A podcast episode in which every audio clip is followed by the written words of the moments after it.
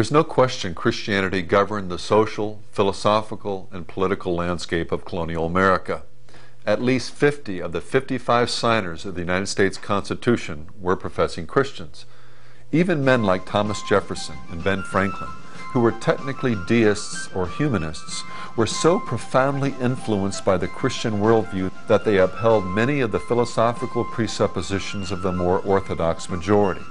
As a result, uniquely Christian notions, such as the fundamental depravity of man or original sin, led to the abolition of any divine right of kings to rule and substituted in its place the separation of powers and strict limits on centralized government. Our founders believed in the rule of law, not of man. In short, they desired to build a constitutional republic. Tragically, however, there is no question that the tare of Enlightenment humanism was also sown into the fertile soil of the American experiment. Slowly, incrementally, religious humanism has all but become our nation's de facto religion. And so the increasing codification of religious humanism has led to the ultimate irony. The Christian philosophy that gave rise to this country is scarcely able to speak its name when it comes to the arena of public policy. That is what has given anti Christian organizations such as the American Civil Liberties Union their strength.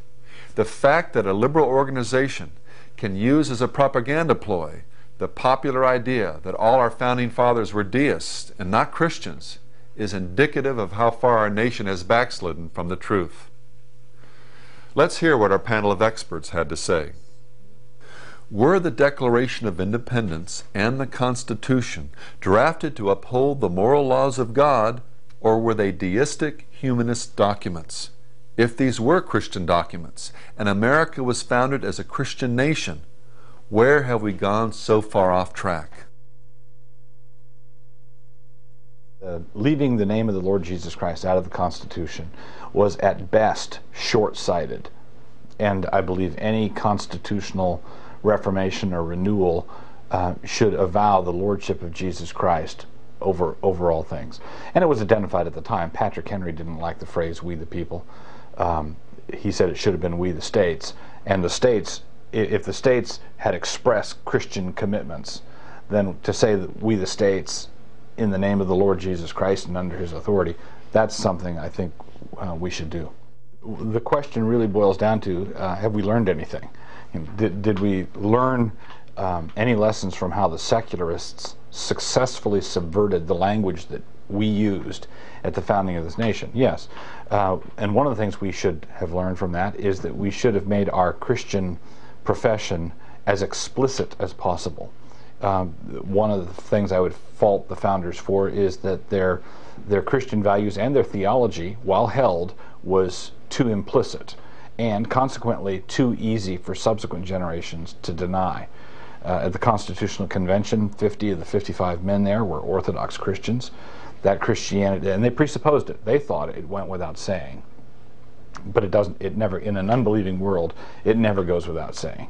So I would, I support not having a national church, uh, but I think uh, having state churches was fine and I think there should have been an, an express avowal of Trinitarian Christianity in the Constitution. The Declaration of Independence uh, is, in effect, the Articles of Incorporation, or the preamble, for our federal union.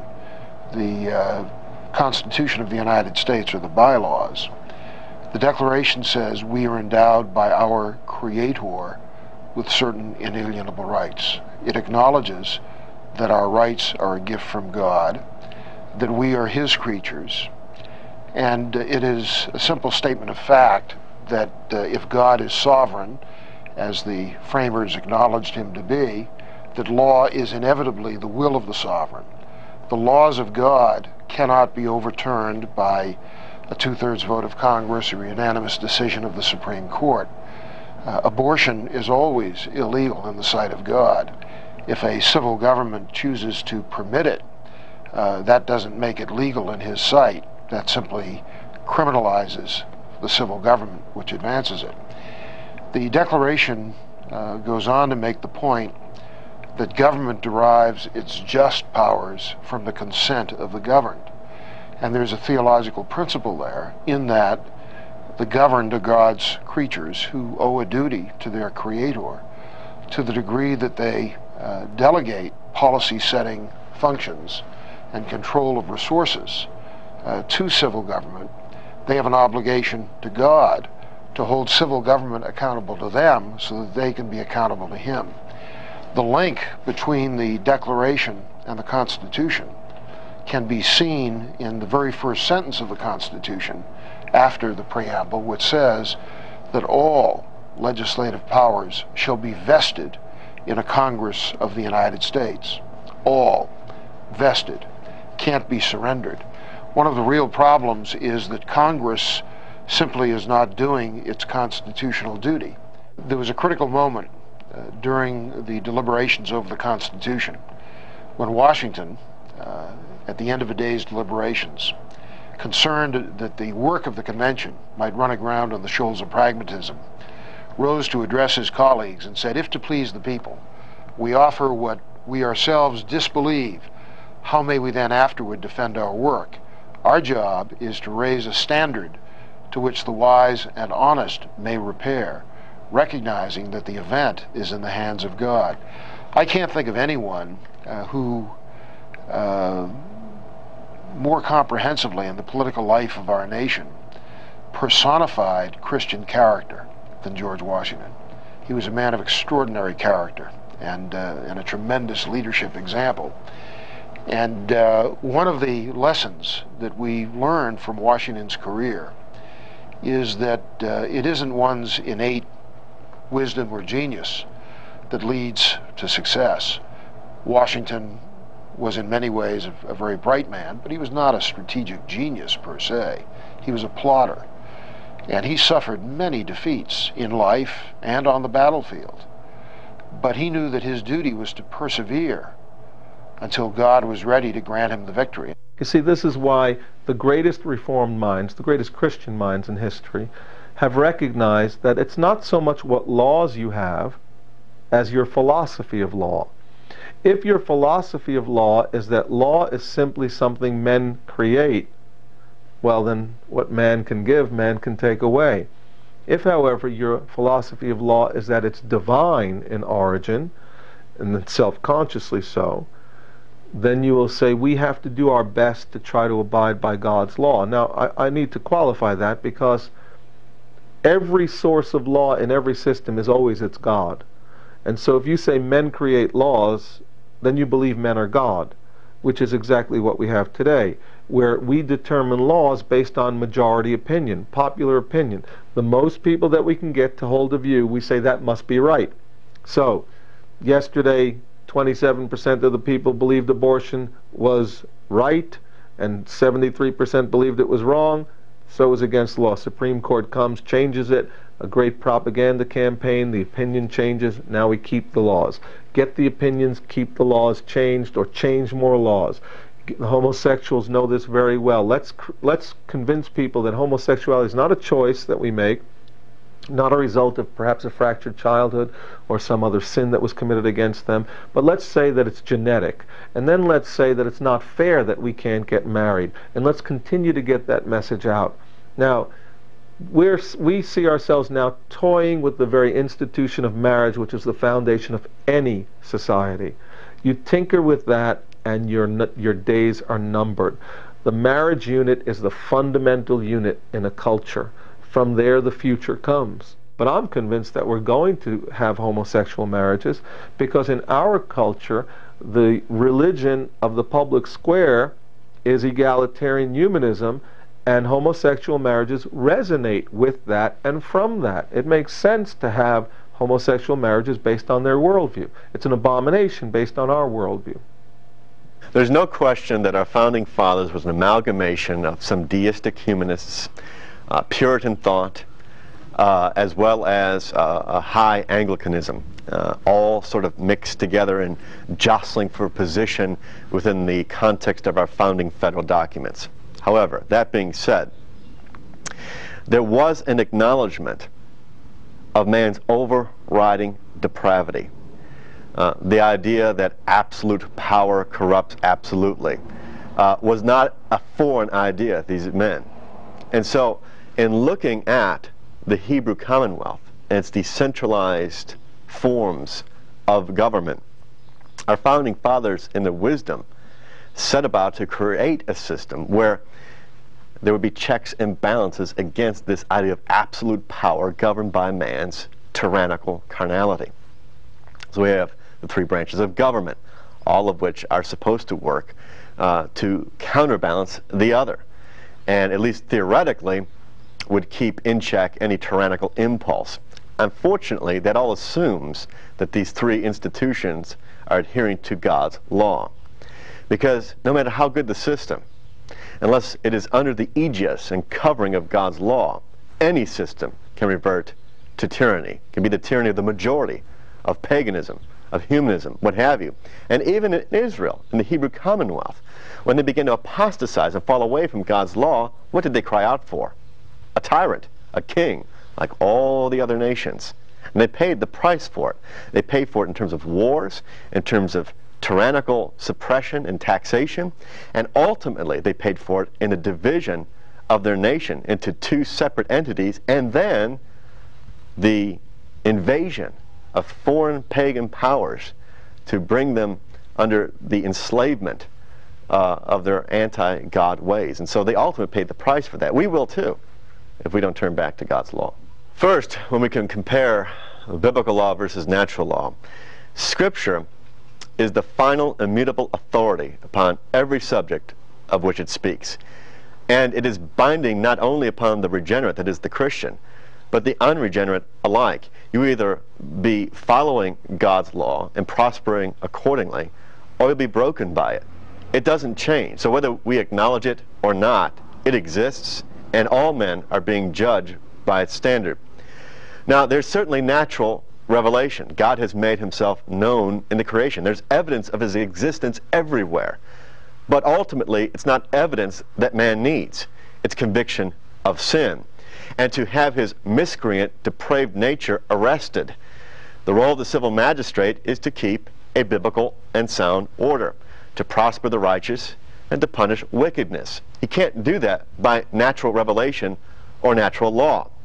Now, it's true that in a godly or predominantly godly society, men will understand natural law in a way that at least mimics or comes close to biblical law. We see that really in the embryonic stages of our nation. However, natural law can be co-opted and pirated by corrupt alien humanistic worldviews. Natural law can be interpreted from many different um, angles. And in so doing, morality becomes relativistic. However, that can't be said of the Ten Commandments, because not only do we have the implicit injunction, for example, thou shalt not kill or do murder, or thou shalt not commit adultery, but we have case laws which interpret that law and how it should be administered in the civil realm. And so biblical law is superior because it's divine revelation and it's specific and it's applicable. I believe America is locked in a life and death struggle that is a battle of allegiances. It's a covenantal battle.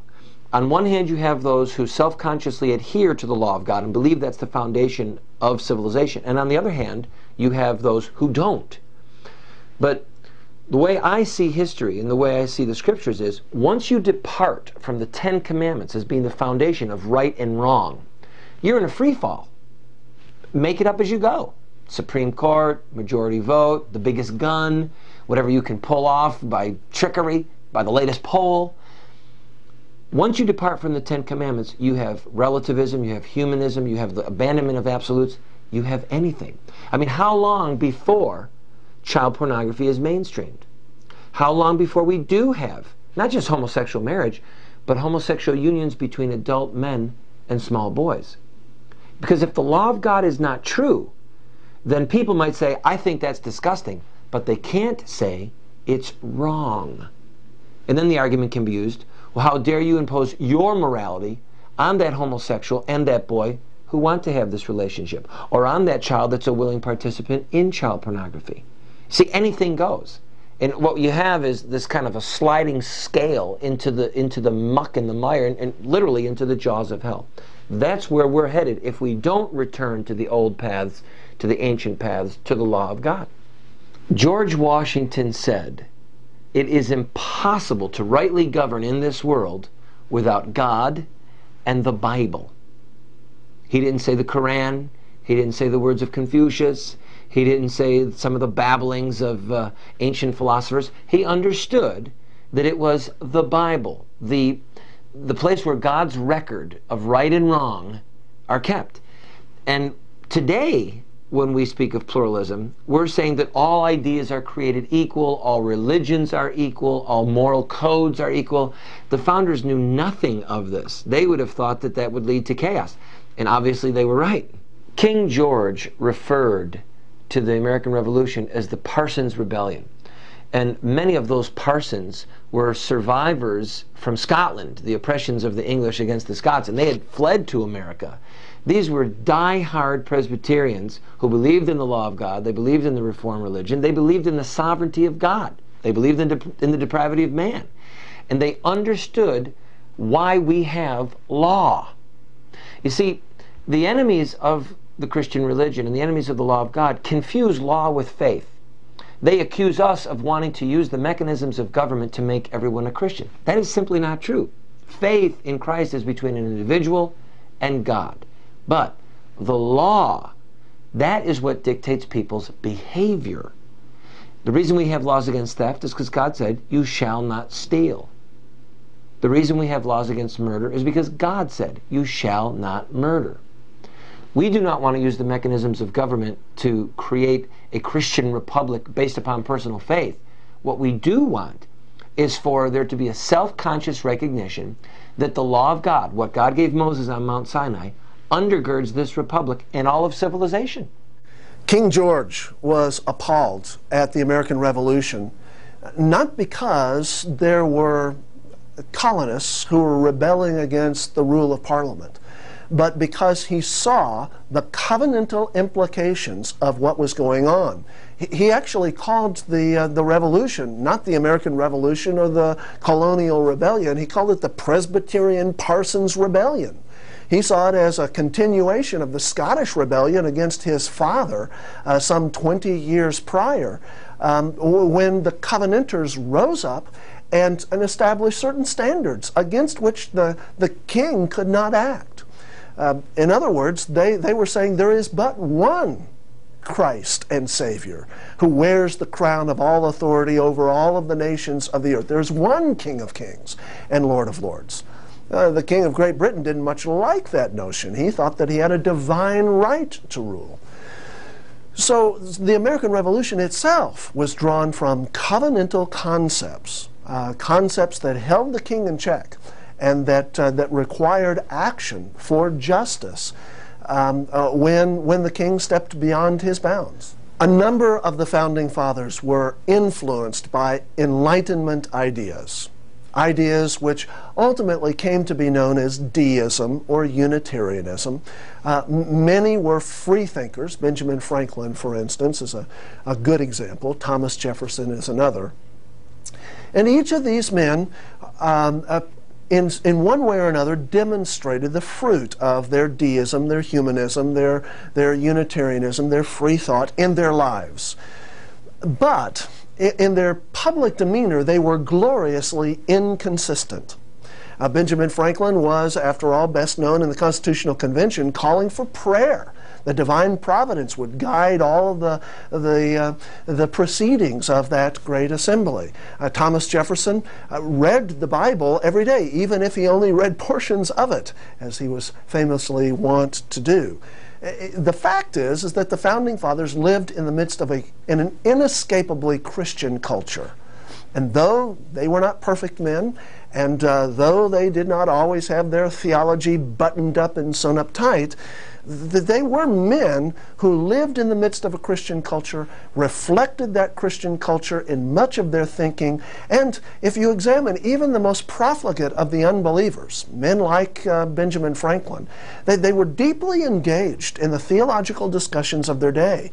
Uh, Whitefield, uh, the great evangelist, George Whitefield, was one of uh, Benjamin Franklin's closest friends and was constantly engaging Benjamin Franklin in thinking through the implications of the gospel. So when we talk about our founding fathers, we, we have to readily admit that deism was, was, a, um, was a seed thought uh, that filtered into much of their proceedings and much of their thinking but, but Christianity was the cultural backdrop. It was the stage upon which they operated, and it was inescapable for them. And the Christian capital that we have inherited, even this far away from them, 200 years later in America, is evident. Well, the Founding Fathers did, at the Constitutional Convention, kind of want to have it both ways. They wanted all of the fruit of Christianity um, without confessing its root. And ultimately, that, uh, that uh, sowed seeds that, uh, that would, in many generations to come, uh, bring about a bitter harvest. And so, uh, to, um, to be very honest, we, we have to look back at the founding fathers and see grave mistakes. Uh, the, the Constitution begins with startling words uh, to come out of a, a, Christian environment, words that, uh, that hearken to the Enlightenment. We the people. Uh, rather than, um, than, than, we citizens under the hand of God or in the midst of the providence of God, uh, they, they readily confess their Enlightenment roots. So, yes, there are all kinds of problems with our founding fathers and with their thoughts. But, uh, but no, they were not a contradistinction to the great Christian heritage of the West. They embraced it. They affirmed it, uh, oftentimes unconsciously, but nevertheless constantly in all that they did and all that they said and uh, all that they passed on to us. The American Revolution could not have occurred without the 150 year old Puritan foundation in America. The problem, of course, with the colonial Puritan theocracy was that it was not a true theocracy with separation of powers, but an ecclesiocracy, a state ruled by the church. On the other hand, it was the Puritan experiment with self government which finally led to the emancipation of the colonies from the tyranny of the British Crown in later years. In all fairness to the Puritans, we must realize that they came to the New World at a time when the Protestant Reformation was still very much in progress in England a unifying and comprehensive church confession describing the relationship between church and state had not been adopted. Massachusetts, Connecticut, New Haven, Plymouth, and later many of the other colonies experimented with alternate forms of theocracy. The very word Constitution was carried into America's political discussion by the Puritans. To the Puritan mind, Constitution is synonymous with covenant or compact although it's true that there was a deistic influence at the signing of the Declaration and the Constitution. There's no question that their foundations were established by the Puritans and were rigorously based upon a Christian political philosophy.